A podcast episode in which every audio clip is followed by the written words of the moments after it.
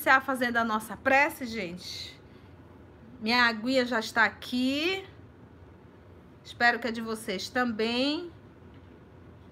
Já teve o nosso momento de interação. Agora vamos orar. Vamos elevar então o nosso pensamento. Se tiver alguém aí na sua casa, alguém dodói, ou alguém hospitalizado. Eu estou com tio hospitalizado, a gente está aqui, mas o coração está lá. Ele já está está com câncer, com metástase. É... As horas estão ficando curtas e em breve ele deve retornar à pátria espiritual. Hoje nós conversamos com ele por telefone acompanhamos todo o processo, né? Foi tudo muito rápido. E hoje eu conversando com ele pelo telefone, eu disse: "Tio, a morte não existe, tio. O senhor vai só deixar o corpo físico, mas o senhor vai continuar vivo. E o Senhor vai poder encontrar os nossos familiares que já retornaram à pátria.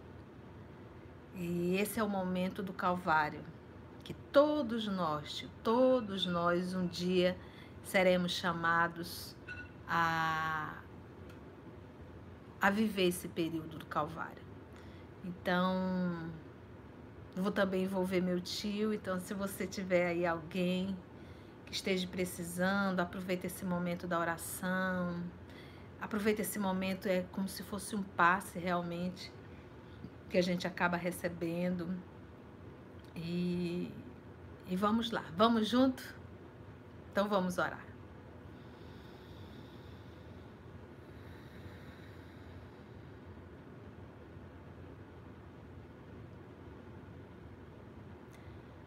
Pai nosso, que estás no céu, santificado seja o vosso nome Venha a nós o vosso reino. Seja feito a vossa vontade, assim na terra como no céu. O pão nosso de cada dia, dai-nos hoje. Perdoa, Senhor, as nossas ofensas assim como perdoamos a quem nos ofendeu. Não nos deixe, Senhor, cair em tentação, mas livra-nos, Senhor, de todo o mal. Jesus querido, Divino amigo,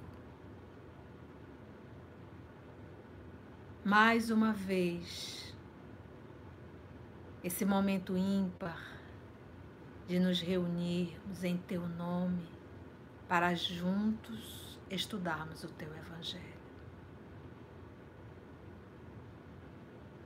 Que nós possamos, Senhor, mais uma vez, sermos amparados por Ti. Que a espiritualidade amiga possa mais uma vez conduzir o nosso trabalho, o nosso estudo, o nosso Evangelho. Que eles possam nos inspirar na compreensão e no entendimento do texto. E gostaríamos, Jesus amado, de solicitar pelos nossos amigos, os nossos entes queridos, que são chamados e que foram chamados ao testemunho.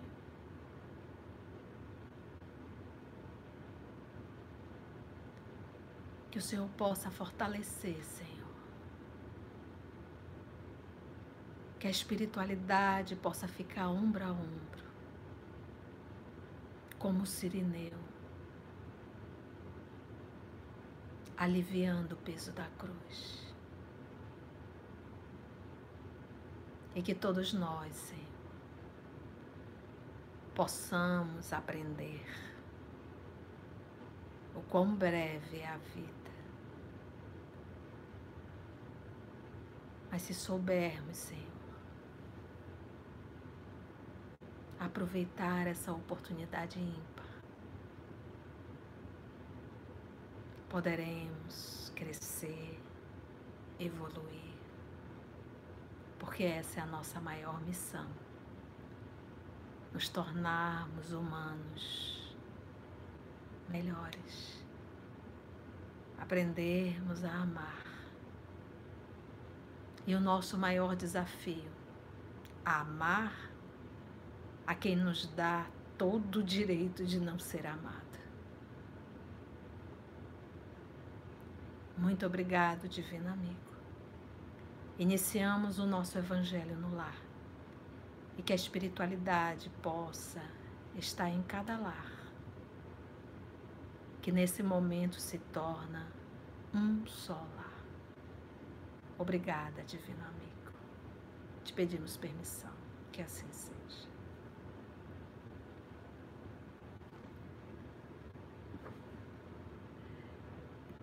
Gente, eu não vou poder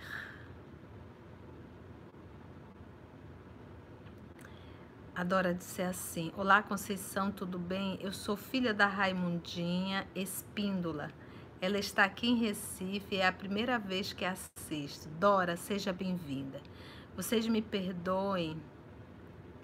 É, a titia não está com computador, então eu não vou poder ler todos. Então, se em algum momento a tia não, não der um retorno, é porque eu não estou no computador. E a partir desse momento, vamos fazer a nossa.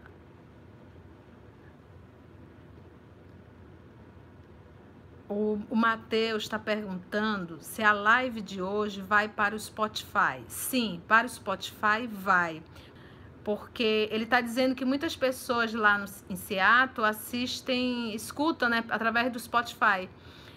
Então vamos lá, vamos para o livro Preces Pagas. E lembrando que eu não estou em casa, eu estou de férias em Salvador, por isso que o cenário está diferente. e trabalhar para Cristo é férias. É, é, um prazer, é uma alegria, isso só alimenta a nossa alma. Obrigada, Mateus, meu filho. Deus te guarde. Lembrança para sua mames.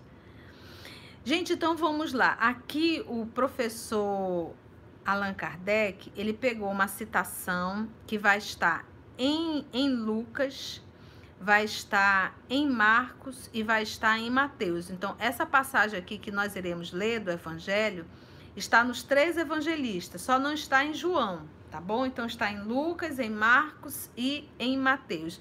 Em Lucas, o capítulo 20, versículo 45 a 47, Marcos está no capítulo 12, versículo de 38 a 40 e Mateus está no capítulo 23, item 14. Então, vamos ver aqui a, a fala do nosso Senhor Jesus. Mas o, eles começam assim: disse em seguida a seus discípulos, diante de todo o povo que o escutava. Então, aqui a partir abre aspas, a partir desse momento é o nosso Senhor Jesus quando ele diz assim: Tende cuidado com os escribas que se exibem a passear com longas túnicas. Olha só. Então imagina é... a gente a gente vai a gente vai pegar esse texto e entender que esse texto ele está dentro do contexto de dois mil anos atrás, mais de dois mil anos atrás. Então disse em seguida: tende cuidado com os escribas. Quem eram os escribas? Era, era como se fossem os secretários, escribas. Escriba era uma profissão. É, retratava, porque lembra que escrever era uma arte. Eu tenho que olhar para cá para a câmera, né? Escrever era uma arte. Isso eram para poucos. É, por quê? Porque não, quando você o escriba, é, lembra que era tinta, pincel e pergaminho. o pergaminho era aquela pele do animal. Então ali ele escreveu naqueles rolos, né? Lembra? E, e se eles errassem, perdia todo aquele rolo, todo aquele pergaminho. E pergaminho era muito caro, era uma arte muito cara. Então, quando você queria escrever algo, você procurava um escriba, que era um profissional da escrita. E, e ali eles, você ditava e eles faziam aquela anotação e você pagava. Isso era um trabalho pago. Até porque o material era muito caro. Então, esse era o escriba. Então, é só. Tende cuidado com os escribas que se exibem a passear com longas túnicas. Então, hoje nós poderíamos dizer assim: os intelectuais, tá? O, o, o, o pseudo-intelectual, né? Então, os intelectuais. E aqui esse, esse ato de longas túnicas porque a túnica era um sinal de, de, de, respeito, né? Então, Jesus aqui ele fala de um movimento externo, de uma aparência externa. Então, hoje, quantos de nós nos preocupamos muito? Às vezes a gente coloca longas vestidos, a gente coloca uma roupa muito sóbria para que a gente possa chocar, chocar não, para que a gente possa mostrar uma, um, um, um movimento de seriedade, mas talvez no nosso mundo não tenha. Então, quantas vezes a gente não se veste de uma forma parecendo assim muito sério, uma forma muito sóbria, uma forma muito discreta, mas o nosso mundo íntimo não é. Então a gente observa sempre que o nosso Senhor Jesus ele está sempre combatendo é, a aparência, o exterior. Porque normalmente, quando eu, eu, eu, eu quero convencer o outro de algo, isso quer dizer que no meu mundo íntimo isso não existe. Então eu preciso convencer com aparência o que eu não consigo ser na alma.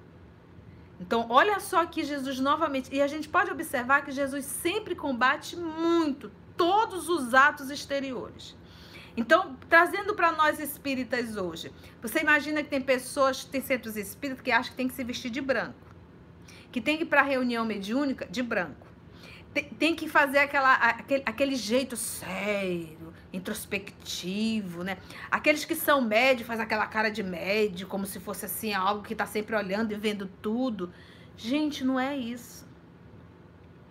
Então, é, é, isso que a gente tem que dizer. O espiritismo, ele deve reviver e viver o cristianismo primitivo. Então, nós não podemos nos preocuparmos com atos externos. O que nós temos que preocupar não é se nós estamos vestidos de branco. O que nós temos que nos preocupar é se nossa alma brilha se nós emitimos luz ou emitimos trevas com o nosso pensamento, com as nossas atitudes. Porque a nossa aura fala exatamente quem somos. Quando Jesus dizer fazer brilhar a vossa luz, ele está nos convidando a nos tornarmos humanos melhores. Não tem como mentir. Eu posso vestir o branco, mas a minha aura é negra, é escurecida. Tia, como é que a gente pode saber quando uma aura é negra? Basta olhar os seus pensamentos e as suas atitudes pessoas viciadas, pessoas vaidosas, pessoas orgulhosas, pessoas sexólatras, pessoas ciumentas, pessoas invejosas, pessoas maledicentes. Então, a nossa aura é a nossa identidade espiritual. Então, olha só, então Jesus diz: tende cuidado com os escribas que se exibem a passear com longas túnicas, que gostam de ser saudados, saudados nas praças públicas e de ocupar os primeiros assentos nas sinagogas e os primeiros lugares nos banquetes. Então aqui você vê um ato é, externo e de orgulho, que isso era muito comum naquela época. Então, para você se dizer importante, você sentava-se aonde? No primeiro lugar. Você sentava-se logo ali na frente. Mudou? Não mudou, gente. Quantos de nós é, é, é, nos sentimos menor por não estarmos lá junto nos primeiros lugares? Quantos de nós nos sentimos menor porque nós não fomos convidados? Então vamos refletir. Tende cuidado com os escribas que se exibem a passear com longas túnicas, que gostam de ser saudados nas praças públicas, ser reverenciados, serem apontados. É por isso, gente, que em espiritismo não existe uniforme. Por exemplo, a gente está aqui, eu estou em Salvador. Você consegue olhar, você identifica uma baiana, você identifica um pai de santo, né? Que ele fica ali, alguns ficam benzendo. Você identifica por quê? Porque através da indumentária dele ele se apresenta. No espiritismo nós não temos indumentária. Nós não temos uniformes. Quando você entra numa instituição espírita, você não sabe quem é quem ali, porque não deve haver diferença. Todos nós estamos vestidos, simplesmente. E é isso que a gente tem que entender. Então, que a gente possa ser identificado pelo nosso sentimento, pela nossa vibração, pelo nosso carinho, pelo nosso acolhimento e não pelo uniforme que nós estamos usando. Então, tenhamos muito cuidado, sabe, gente? Porque é, é algo assim tão. É tão sutil que se nós não tivermos atento, daqui a pouco a gente está de crachá, daqui a pouco a gente está de uniforme, daqui a pouco. E não é isso. Não vamos empresariar o centro espírita. Não vamos, de forma alguma, criar rótulos em nada. Sejamos nós, para que todo mundo que possa entrar se identificar conosco e sentirmos iguais. Porque às vezes até o ato de pôr um crachá, até o ato de pôr um uniforme é um ato de vaidade e orgulho. Ah, não, é para identificar. Nós temos N formas de nos identificarmos. Porque o trabalhador, ele sabe quem está chegando a uma instituição pela primeira vez. E é ele que tem que ir, é ele que tem que acolher.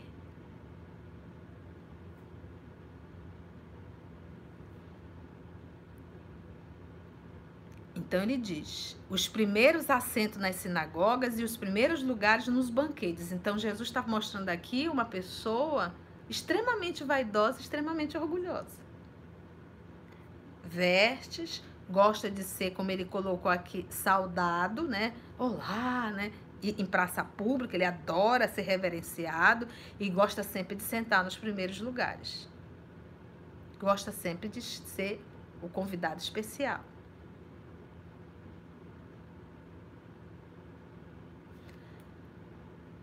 Sabe, gente, quando a gente. A gente tem que prestar muita atenção no que a gente pensa. Porque às vezes, quando a gente critica o outro por estar sentado lá, por estar naquela posição, o nome disso é inveja. A gente tem que aprender a dar nome ao que a gente sente. É por isso que todo o trabalho de mudança, ele é interno nós temos que estar atentos no que, tem, no que estamos pensando. Então você pode observar que é muito comum quando a gente está fazendo um estudo, a gente pensa no fulano, a gente pensa no cicrano, a gente pensa no beltrano, e a gente não entende, inclusive, que esse estudo, que esse evangelho é para nós. exatamente para nós que estamos aqui. Então eu tenho que pensar nesse estudo para a minha pessoa, para mim. Continua Jesus ainda. Então, e os primeiros lugares nos banquetes, que a pretexto de longas preces devoram esse finalzinho é interessante. Devoram as casas das viúvas. O que, que ele está querendo dizer aqui? Devoram as casas da viúva.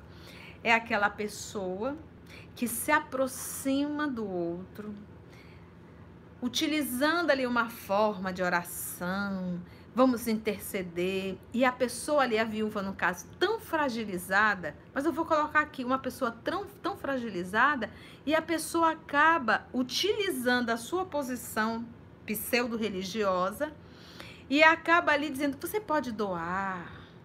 Doa para casa, doa para a igreja, mas em verdade aquela pessoa que se aproximou, ela tem uma só intenção, tirar dinheiro do outro. O famoso dízimo. Ou o famoso interesse. Você se aproxima do outro em sua fragilidade com um interesse só: se beneficiar do dinheiro que o outro tem. E aqui ele colocou o termo das viúvas. Façamos uma reflexão. A gente vive isso no nosso cotidiano. Quantos filhos não abandonam os pais e quando os pais estão para morrer se aproximam só com interesse pelo dinheiro? E faz aquela carinha de santinho, de santinha. Papai, mamãe, vim lhe ajudar. Mas é porque já está mais para lá do que para cá e já começam a discutir antes do pai desencarnar o que vai ficar com quem. Quanta crueldade. E aqueles religiosos também essas pessoas receberão condenação mais rigorosa. Então, a pessoa religiosa que usa a religião para se beneficiar e para explorar a dor do outro, cobrando essas pessoas receberão condenação mais rigorosa. E como Jesus falou dos falsos profetas. Está tudo no Evangelho, gente. Dai de graça o que de graça recebestes. Eu gosto de lembrar muito do Peixotinho. Foi uma das histórias que a filha dele, Alcione, eu acho que é Alcione no caso dela, ela conta, isso está no Pinga Fogo. É um dos contos de Peixotinho. Que ele estava no Rio, então em Macaé, e um grande amigo dele no Ceará estava com a filha bem dodói, bem dodói, os médicos não conseguiam resolver. E esse amigo mandou buscar, pediu ajuda de, de Peixotinho mandou buscá-lo. E ele foi de, de Macaé para o Ceará.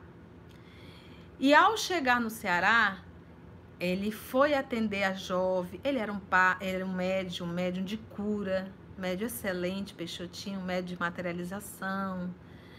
E essa menina, graças a Deus, se curou. Então imagina a gratidão desse pai. E o Peixotinho estava no hotel. Então esse pai foi até o Peixotinho, está lá no apartamento do Peixotinho, disse assim, foi agradecer e disse assim: Vem aqui até a janela do hotel. Quando chegou lá na janela, ele disse assim: Olha, aquele ali é o seu presente que eu trouxe de gratidão. Aí Peixotinho olhou e disse: Eu não estou entendendo, eu não estou vendo. Ali, ó, estacionado. Eu trouxe um carro de presente para você. O Peixotinho olhou para ele e disse assim: o senhor está muito feliz pela cura da sua filha? Ele disse: Muito, muito feliz. Você salvou minha filha. Minha alegria é enorme. E o Peixotinho disse: Então, não tire essa alegria de outros pais. Você conseguiu compreender? Se Peixotinho aceitasse aquele presente ele estaria perdendo o amparo da espiritualidade superior que não admite venda de coisas divinas. Então ele deixaria de estar sendo assessorado por espíritos superiores e logo não poderia curar mais outras filhas, outras pessoas. Então, quando você fala em pagamento, a gente também tem que ter muito cuidado com os presentes. Porque isso também é uma forma de receber, de pagar. Então, a oração, a intercessão por outro, jamais, em hipótese alguma, deve ser paga. Em verdade, nada do que é de ordem divina. Todo trabalhador espírita, ele é um voluntário. Todos os trabalhadores espíritas são voluntários. Nós temos a nossa vida profissional para nos mantermos, mas não podemos viver do espiritismo financeiramente, em hipótese alguma. Em hipótese alguma. E termos muito cuidados com os presentes caros, porque isso é uma forma de pagamento.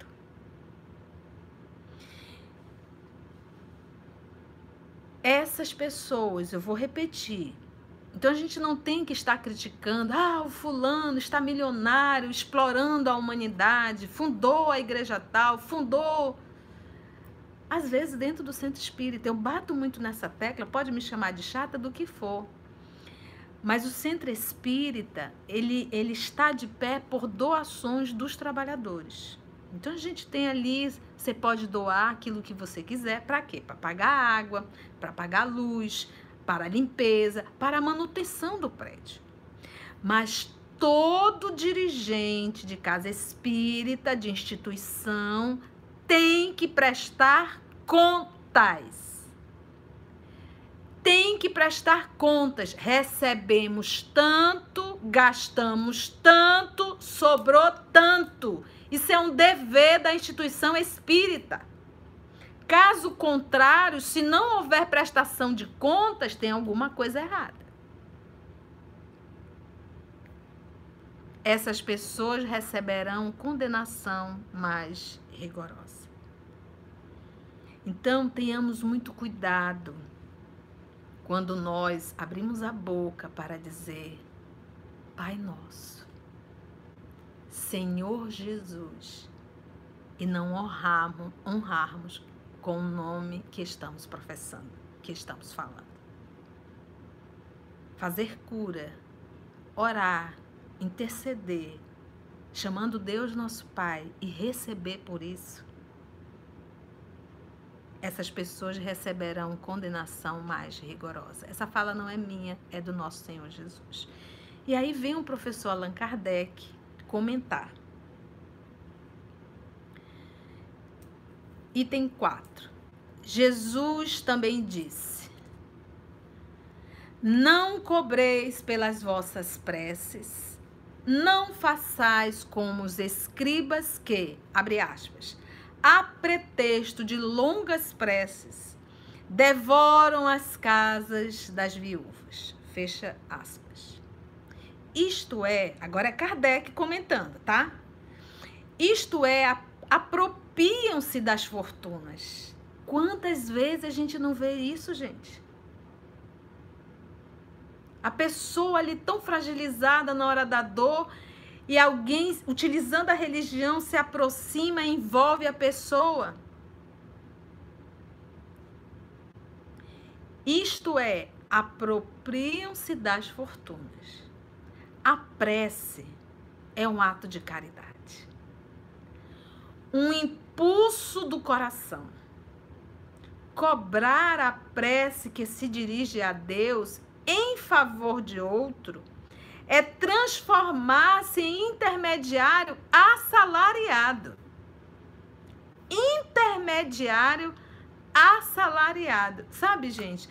Às vezes me custa entrar na cabeça, mas para para pensar, o Mestre Jesus ele tinha casa?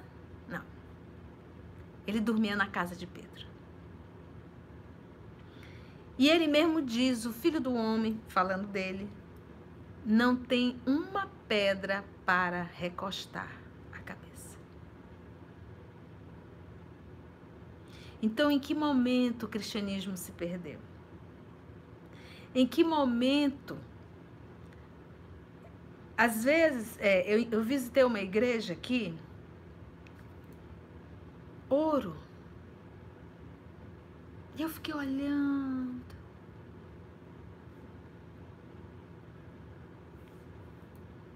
Quantas pessoas poderiam ter se alimentado com todo aquele ouro?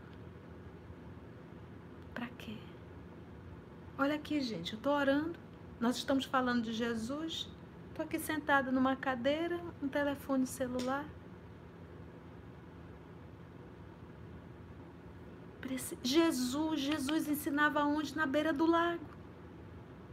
Voltando da barca, sentava na barca, ali o povo se assentava e ele falava.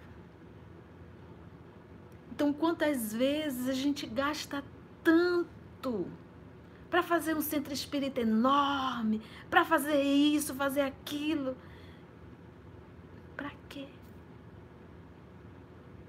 Para quê? E as igrejas caríssimas, que assusta. Então é como se eu visse ainda os mesmos romanos repetindo os mesmos erros.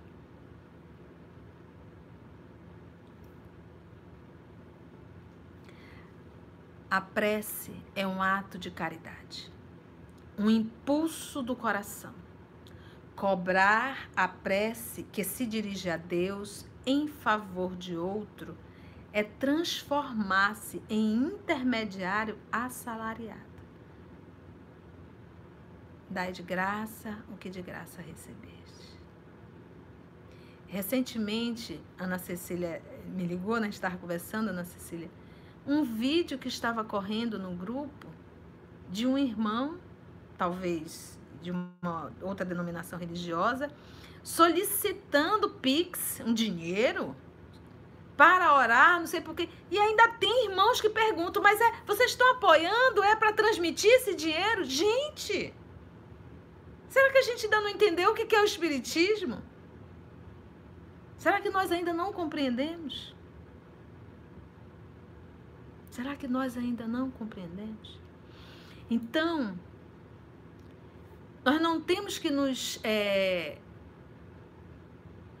nos revoltarmos contra essas explorações que acontecem em nome de Deus, nosso Pai. Nós temos que nos compadecer, porque a fala do nosso Senhor Jesus é: essas pessoas receberão condenação mais rigorosa. Então você imagina o que é você ter barganhado o nome de Deus, você ter se beneficiado em nome de Deus, você ter enriquecido em nome de Deus? a condenação será mais rigorosa. Deus não dorme. A lei é de justiça e de amor.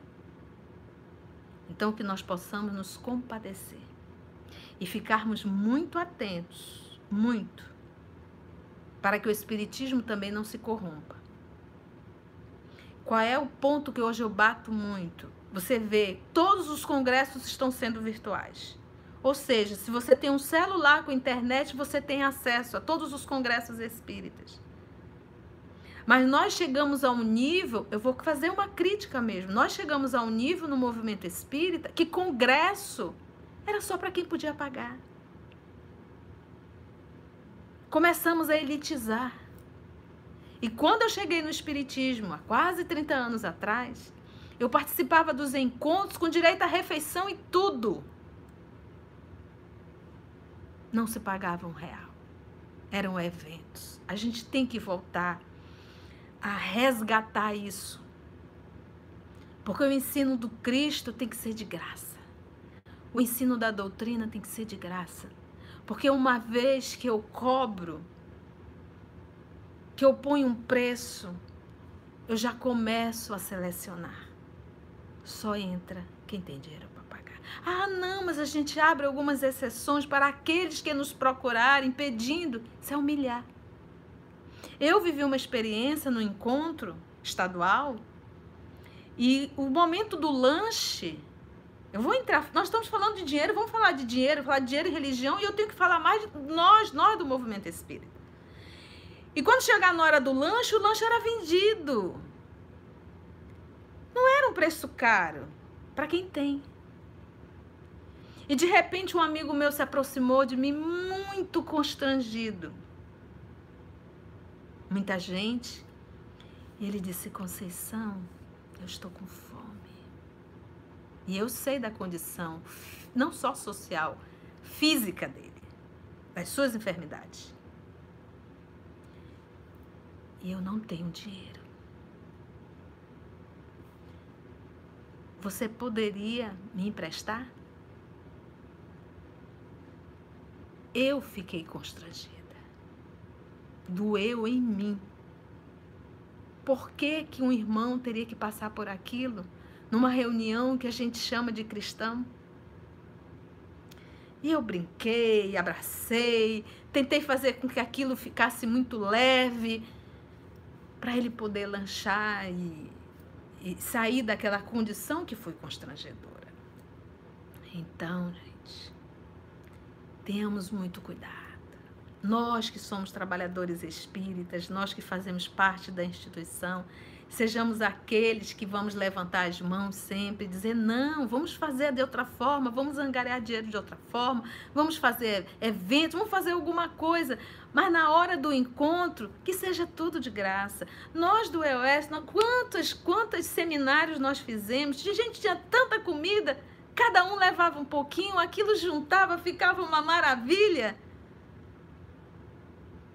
E todo mundo podia tomar sua refeição que possamos fazer de forma mais simples, mas mais humana.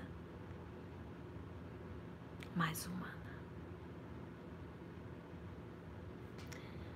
A prece é um ato de caridade, um impulso do coração, do sentimento. Cobrar a prece que se dirige a Deus em favor de outro é transformar-se em intermediário assalariado. Nesse caso, a prece passa a ser uma fórmula cujo preço é proporcional ao tempo que dure para ser proferida. Imaginou, gente?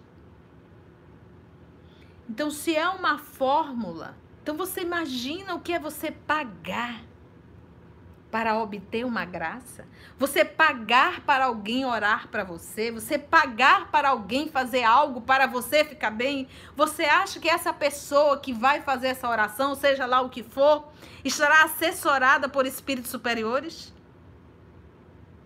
Achas então que Deus vende? Meus irmãos, nós vivemos um período de Idade Média em que você se confessava e o sacerdote dizia quanto você deveria comprar de indulgência para ganhar um pedaço do céu.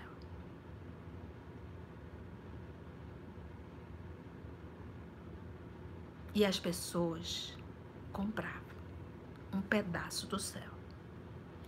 E saíam de lá com a certeza, com aquele papel que o pedaço do céu estava garantido para eles. Lutero é que o diga. E foi um que levantou a bandeira contra. Então, esse movimento, gente, de negociar coisas santas, isso é muito antigo. Lembra quando iam se confessar os sacerdotes? Na época do nosso Senhor Jesus, que eles teriam que fazer todo um ritual, teria que se comprar o animal. E quanto maior o seu débito, maior teria que ser o animal. E era um comércio muito grande. Pessoas ali enriqueciam. Enriqueciam. Então, por exemplo, aqui, nosso canal. Quantos espíritas estão monetizando no YouTube? A pergunta é: para onde vai esse dinheiro? Porque eu também não posso viver disso. Ou então, esse dinheiro não é meu. Esse valor não é meu. Porque o que eu falo é de espiritismo. E eu não tenho por que viver disso. Eu não devo senão eu terei que responder. Porque a gente tem que parar para entender que o mundo vai mudando e as coisas vão, tornando uma no... vão tomando uma nova proporção. Então hoje a gente vê que, que isso aqui que nós estamos utilizando tomou uma proporção muito grande. E será que tem pessoas se beneficiando disso?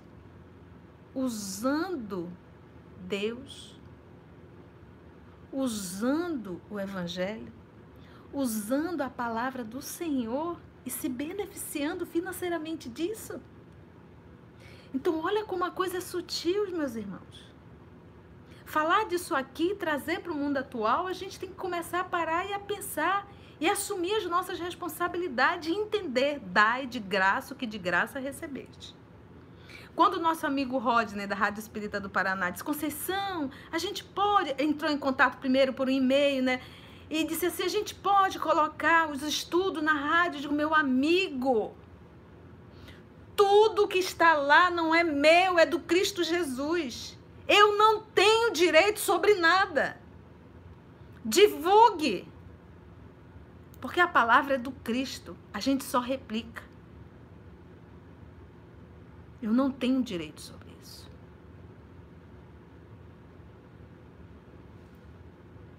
E ainda mais depois de ler isso aqui, né, gente? Olha, vou voltar de novo. Essas pessoas receberão condenação mais rigorosa. Então a gente pega o nosso querido Chico Xavier. Todos os livros psicografados por Francisco Cândido Xavier em cartório em cartório ele dava todos os direitos autorais.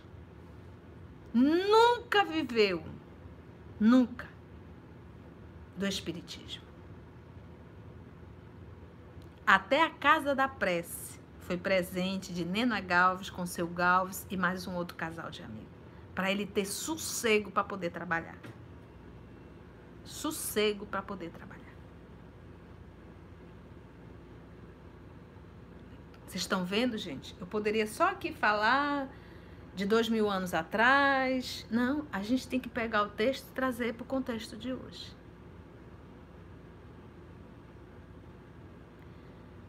Ora, então diz, cujo preço é proporcional ao tempo que dure para ser proferida. Ora, de duas, uma. Deus mede ou não mede suas graças pelo número das palavras? Se estas forem necessárias em grande número, uma prece muito grande, né? Você pega aquela. Gente, a gente tem que entender que oração é sentimento, não é multiplicação de palavras. A gente vê, às vezes, dentro do nosso movimento espírita, dizendo assim, olha, você tem que orar uma prece de caritas, no horário tal. Você tem que fazer a oração do doutor Bezerra de Menezes. A gente a está repetindo erros do passado. Por que, que a gente não fala, meu amigo? Deixa teu coração falar com Jesus. Abra, converse, vamos estreitar esse laço com Cristo Jesus. Porque não é a prece decorada, não é a multiplicidade, é o sentimento. E uma palavra acompanhada de sentimento por que, sentimento, gente? Lembra do André Luiz, lá no nosso lar? Quantas vezes ele, ali naquele ambiente doloroso que ele estava, psíquico, no umbral, quantas vezes ele pedia ajuda e não era atendido? Quando foi que André Luiz foi atendido? Quando ele verdadeiramente tinha é, caído as escamas da vaidade, do orgulho, e ele orou com o sentimento: Meu Pai, eu não aguento mais, me ajude. Isso quer dizer o quê? Que ele se desvencilhou de todo o mal. Então, para que nós possamos sentir Deus, é necessário orar com a alma. Com a alma. Então, não é a quantidade, é o sentimento. Não é a prece de Cáritas, é o sentimento. Porque nós trazemos realmente isso tão enraizado dentro da gente, do pretérito, que a gente acaba inserindo novamente repetindo, e a gente não consegue estreitar o laço com Cristo Jesus e com Deus nosso Pai através do, do sentimento. Se estas forem necessárias em grande número, as palavras, por que dizê-las pouco ou quase nada por aquele que não pode pagar? Então, olha só, porque presta atenção. Lá, eles faziam preces longas para quem podia pagar. Olha só, lá atrás. E quem não podia pagar não tinha prece longa, ou nem tinha prece. Você acha que Deus vai ouvir só aquele que pôde pagar para alguém fazer a prece? Ou acha, você acha que o fato de você não ter dinheiro para dar o dízimo, seja lá o que for, Deus não vai ouvir a tua prece? Você precisa de um intermediário? Não. Você é filho de Deus. A mesma coisa, eu não, eu não, eu não preciso pedir para fulano ou beltrano do centro espírita orar. Eu sou filha de Deus, você é filho de Deus. Ele te ama e se alegra quando o filho o procura.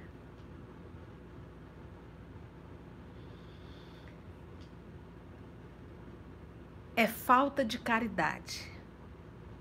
É falta de caridade. Qual é a falta de caridade? Só atender aquele que pode pagar. Se uma só, uma prece só é suficiente, o excesso é inútil.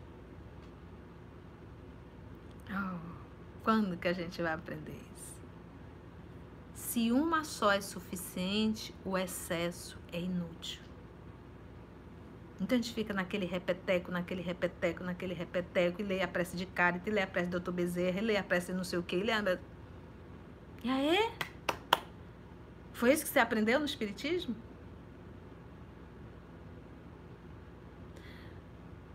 Por que então cobrá-las? Pergunta Kardec.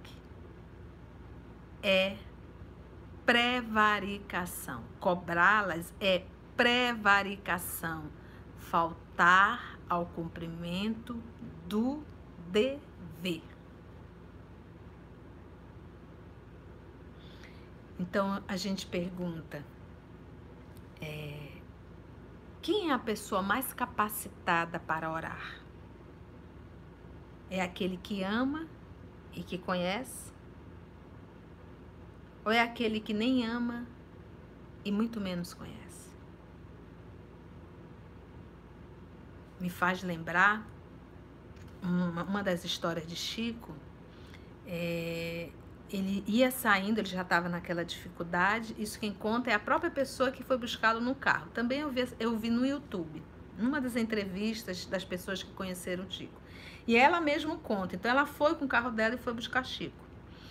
Quando ele estava saindo, ele disse: "Um momento, esqueci algo". Aí ela, ele voltou e ela percebeu que ele colocou alguma coisa no paletó. E foram para a casa da prece. Quando ele estava entrando na casa da prece, veio uma senhorinha e disse: Chico, Chico, eu já lhe mandei tantas cartas. E eu decidi vir aqui. Queria tanto ter notícia do meu filho. Eu sofro tanto com a saudade. Mas você nunca me respondeu. Chico já estava velhinho. Ele meteu a mãozinha no paletó, tirou uma foto 3x4 e disse: É esse aqui? Que é seu filho? Chico, você sabia que eu vim aqui, Chico? É o meu filho. E ele disse: Oro por ele todos os dias. Então, pessoas com a capacidade de amar de um Chico Xavier, de uma irmã Dulce, de uma Madre Teresa, essas almas, que tem também outras que são anônimas que nós não conhecemos, mas é muito raro.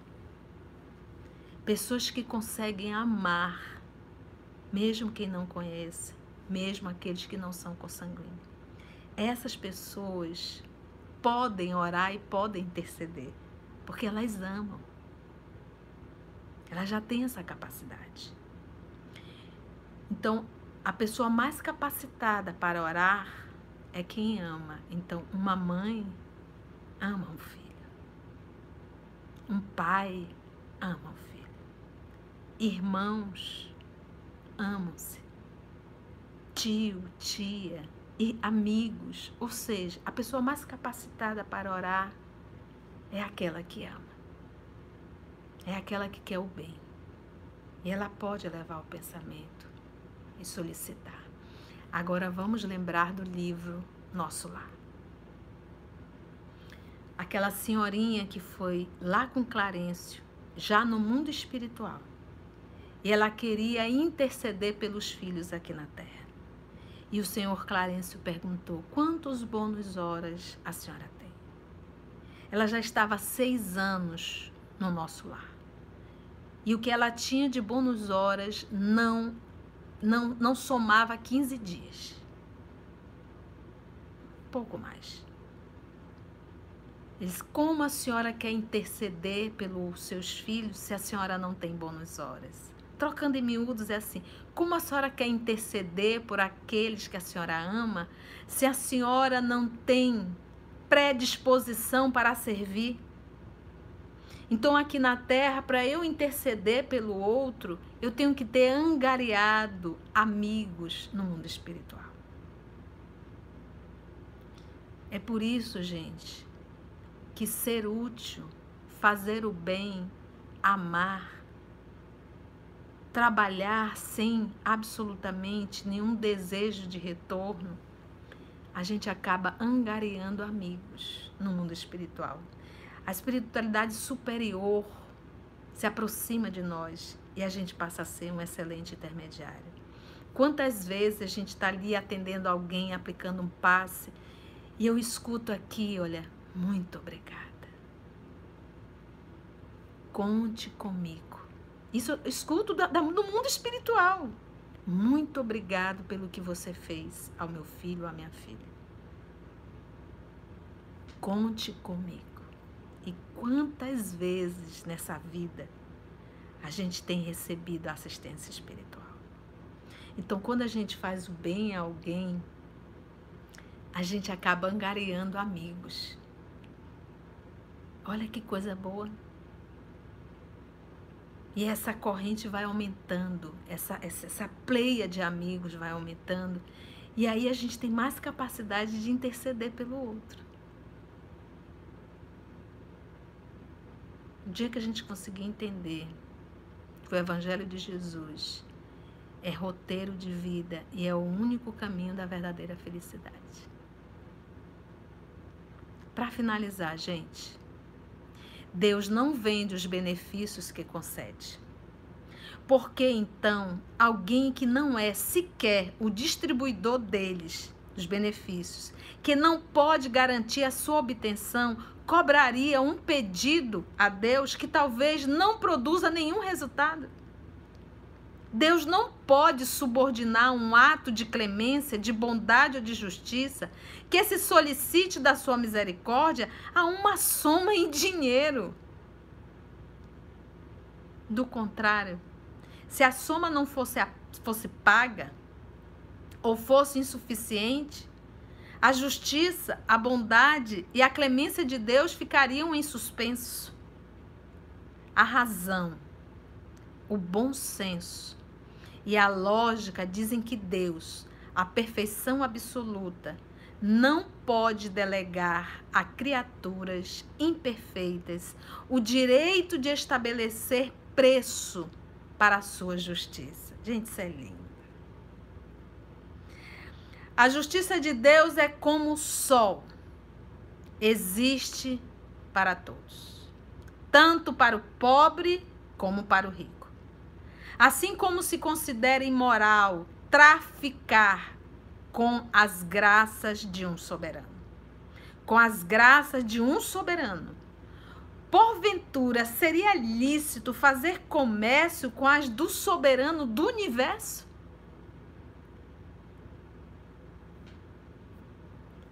As preces pagas têm ainda outro inconveniente. Aquele que as compra se julga, na maioria das vezes, dispensado de orar ele próprio. Não, já comprei alguém para orar, para que, que eu vou orar?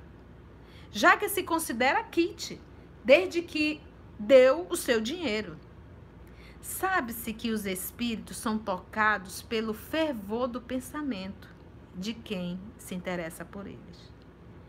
Qual pode ser o fervor daquele que incube um terceiro do encargo de orar por ele mediante paga, mediante dinheiro?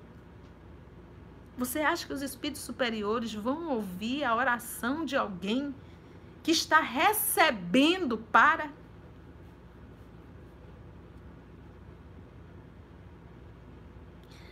Porque a gente ainda trata Deus, aquele ainda Deus mitológico, sabe, gente? Um Deus de pedra, um Deus que barganha. A gente ainda não conseguiu nem se identificar como filhos de Deus. Qual pode ser o fervor daquele que incumbe, incumbe um terceiro do encargo de orar por ele mediante paga? Qual o fervor desse terceiro quando quando delega o seu mandato a outro, este a outro e assim por diante? Não será reduzir a eficácia da prece ao valor de uma moeda corrente? Então, eu acredito, sabe, meus amigos, que nós entendemos a lição do nosso Senhor Jesus.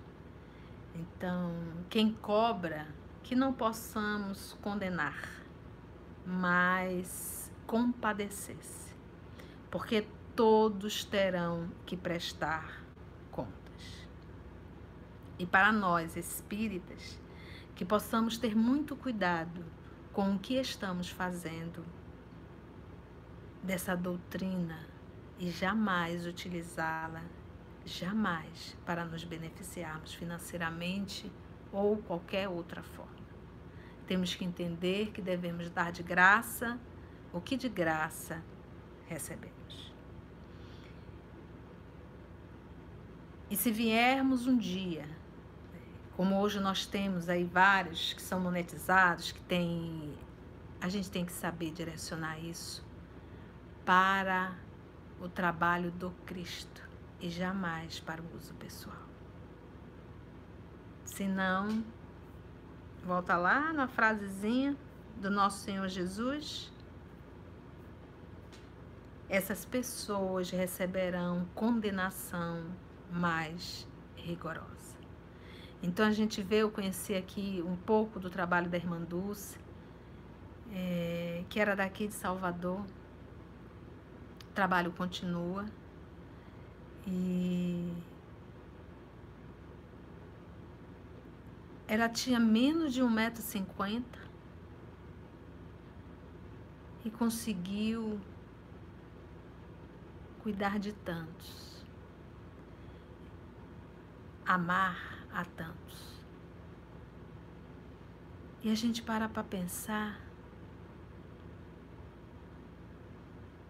que nós religiosos, que nos achamos né, religiosos, ainda estamos muito mais preocupados em construir templos do que verdadeiramente salvar vidas. Então nós precisamos reviver o cristianismo, voltar àquelas raízes, esquecer as pompas, esquecer a idolatria e entendermos que nós devemos, o propósito dessa doutrina, bem falado pelos Espíritos, é reviver o cristianismo primitivo. A internet não caiu, deu tudo certo, finalizamos o nosso evangelho. Foi bom, gente? Me conta aí, o áudio ficou bom? Olha aí a Edna. Amo-te. Ô, oh, Ed, dá um beijo para você. Deixa eu ler aqui. Ah, olha só, tanta gente. Eu vou ver se eu consigo ler, tá? Para finalizar, não, você me auxilia tanto. Nem vejo o tempo passar quando ouço você. Estou ouvindo o livro dos Espíritos. Que bom, Viviane. Edinalva Maria, boa noite para todos. Deixa eu ver a Rádio Espírita do Paraná, Sérgio Santana. O que estamos conversando nessa semana, o estudo de hoje, vem de encontro com a nossa postura. Ai, que bom, Serginho, olha lá. Que Deus nos abençoe sempre, Edinalva, Ivete. Gratidão, querida Conceição. Ô, oh, seu Roger. Obrigado, tia. Maravilhosa palestra. Obrigado. Amém. E da minha amiga, Terezinha, minha irmã. Carla Medrado. Terezinha, minha mana, diz assim: que Deus lhe abençoe, mana, grandemente. Foi maravilhoso. Edna Maria Sarquis, gratidão, Senhor Jesus, a espiritualidade amiga. Você, linda Conceição, beijos, amo-te. Ieda, que bom. Foi bom, gente, me perdoe é, o, espaço, mas nós tínhamos que estarmos aqui nesse compromisso. Claudinha, Melo, beijo para Maroc e para Aninha. Gente, Claudinha, Rosemary, a nossa querida amiga Beth e a nossa querida amiga Lígia são responsáveis aí pelo, pelo diálogo fraterno, tá? Então, o nosso amigo sempre Murilo está colocando aí a divulgação. Maria do Rosário, gratidão, amiga, grandes reflexões. Amar é simples. Boa noite a todos. É, Alexandrina, que bom. Seu Manuel, um abraço para o senhor. Simone, Maria Silva Bife, Nazaré.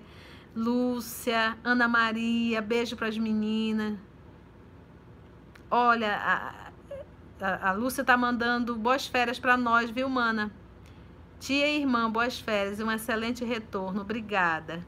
Vamos orar então, vamos agradecer a Jesus. Todos os nossos evangelhos já estão indo para o Spotify. Esse é um trabalho do nosso amigo JP. E é, e tá também no Spotify, os 50 anos depois e há dois mil anos, se não me fa... Não, perdão, há dois mil anos e Paulo Estevam. Eu acho que é isso. Me perdoe se a Titi errar, tá bom? Vamos orar. Missão cumprida. Foi bom, gente? Que bom, né? Graças a Deus. Muito obrigado, obrigado pela paciência de vocês em terem ficado aí. E vamos agora agradecer a Jesus e tomar a nossa água, né? Que bom, Rodrigues. Um abraço para você, viu? Luiz, Américo, Carminha, muito bom. Olha ali, a minha mana apareceu. Foi buscar água, né, Wanda, para tomar. É. Vamos orar? Vamos orar? Vamos agradecer? Então vamos lá, vamos depois dessa palestra que a gente está, desse estudo, na verdade, desse, desse nosso evangelho no lar, que nós tanto falamos sobre a oração, sentimento, coração. Então vamos elevar o nosso pensamento a Deus, nosso Pai, a Jesus, o nosso amigo, e falarmos assim. Obrigada, Deus, nosso Pai nosso Criador. Obrigada, Jesus, amor de nossas vidas, amor de nossa vida. Obrigada a todos vocês, amigos espirituais, que aqui se fizeram presente, nos inspirando se fizeram e se fazem presente em todos os lares. Muito obrigada. Amado Mestre Jesus, dai-nos força e coragem para a luta do dia a dia, porque temos a consciência, Senhor, hoje, que a nossa maior luta é com o nosso mundo íntimo são com esses dragões íntimos, chamado vaidade, orgulho, inveja, ciúmes e egoísmo. Que nós possamos, Senhor, domá-los e educá-los. Para que possamos verdadeiramente nos identificarmos como filhos de Deus e termos atitudes compatíveis a um filho de Deus. Obrigada, divino amigo. Abençoa-nos a todos nós, a todos aqueles que se encontram nos hospitais, nos asilos. E que nós possamos, Senhor, fazer a parte que nos compete Graça te damos, amor de nossa vida. Que assim seja.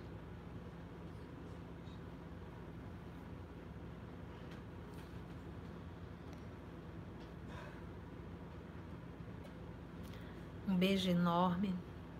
Adorei ter interagido com vocês. E até o próximo domingo, se Deus assim nos permitir, já estaremos em casa. E quinta-feira já estaremos no Morada Cristã. Essa quinta-feira já estarei em Manaus, já estaremos no Morada Cristã. E o próximo domingo, nosso Evangelho, se Deus assim nos permitir.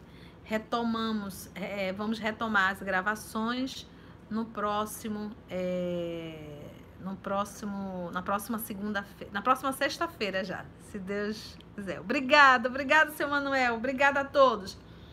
Beijo na alma de vocês e até o nosso próximo encontro. Tchau, gente. Adorei. Tchau.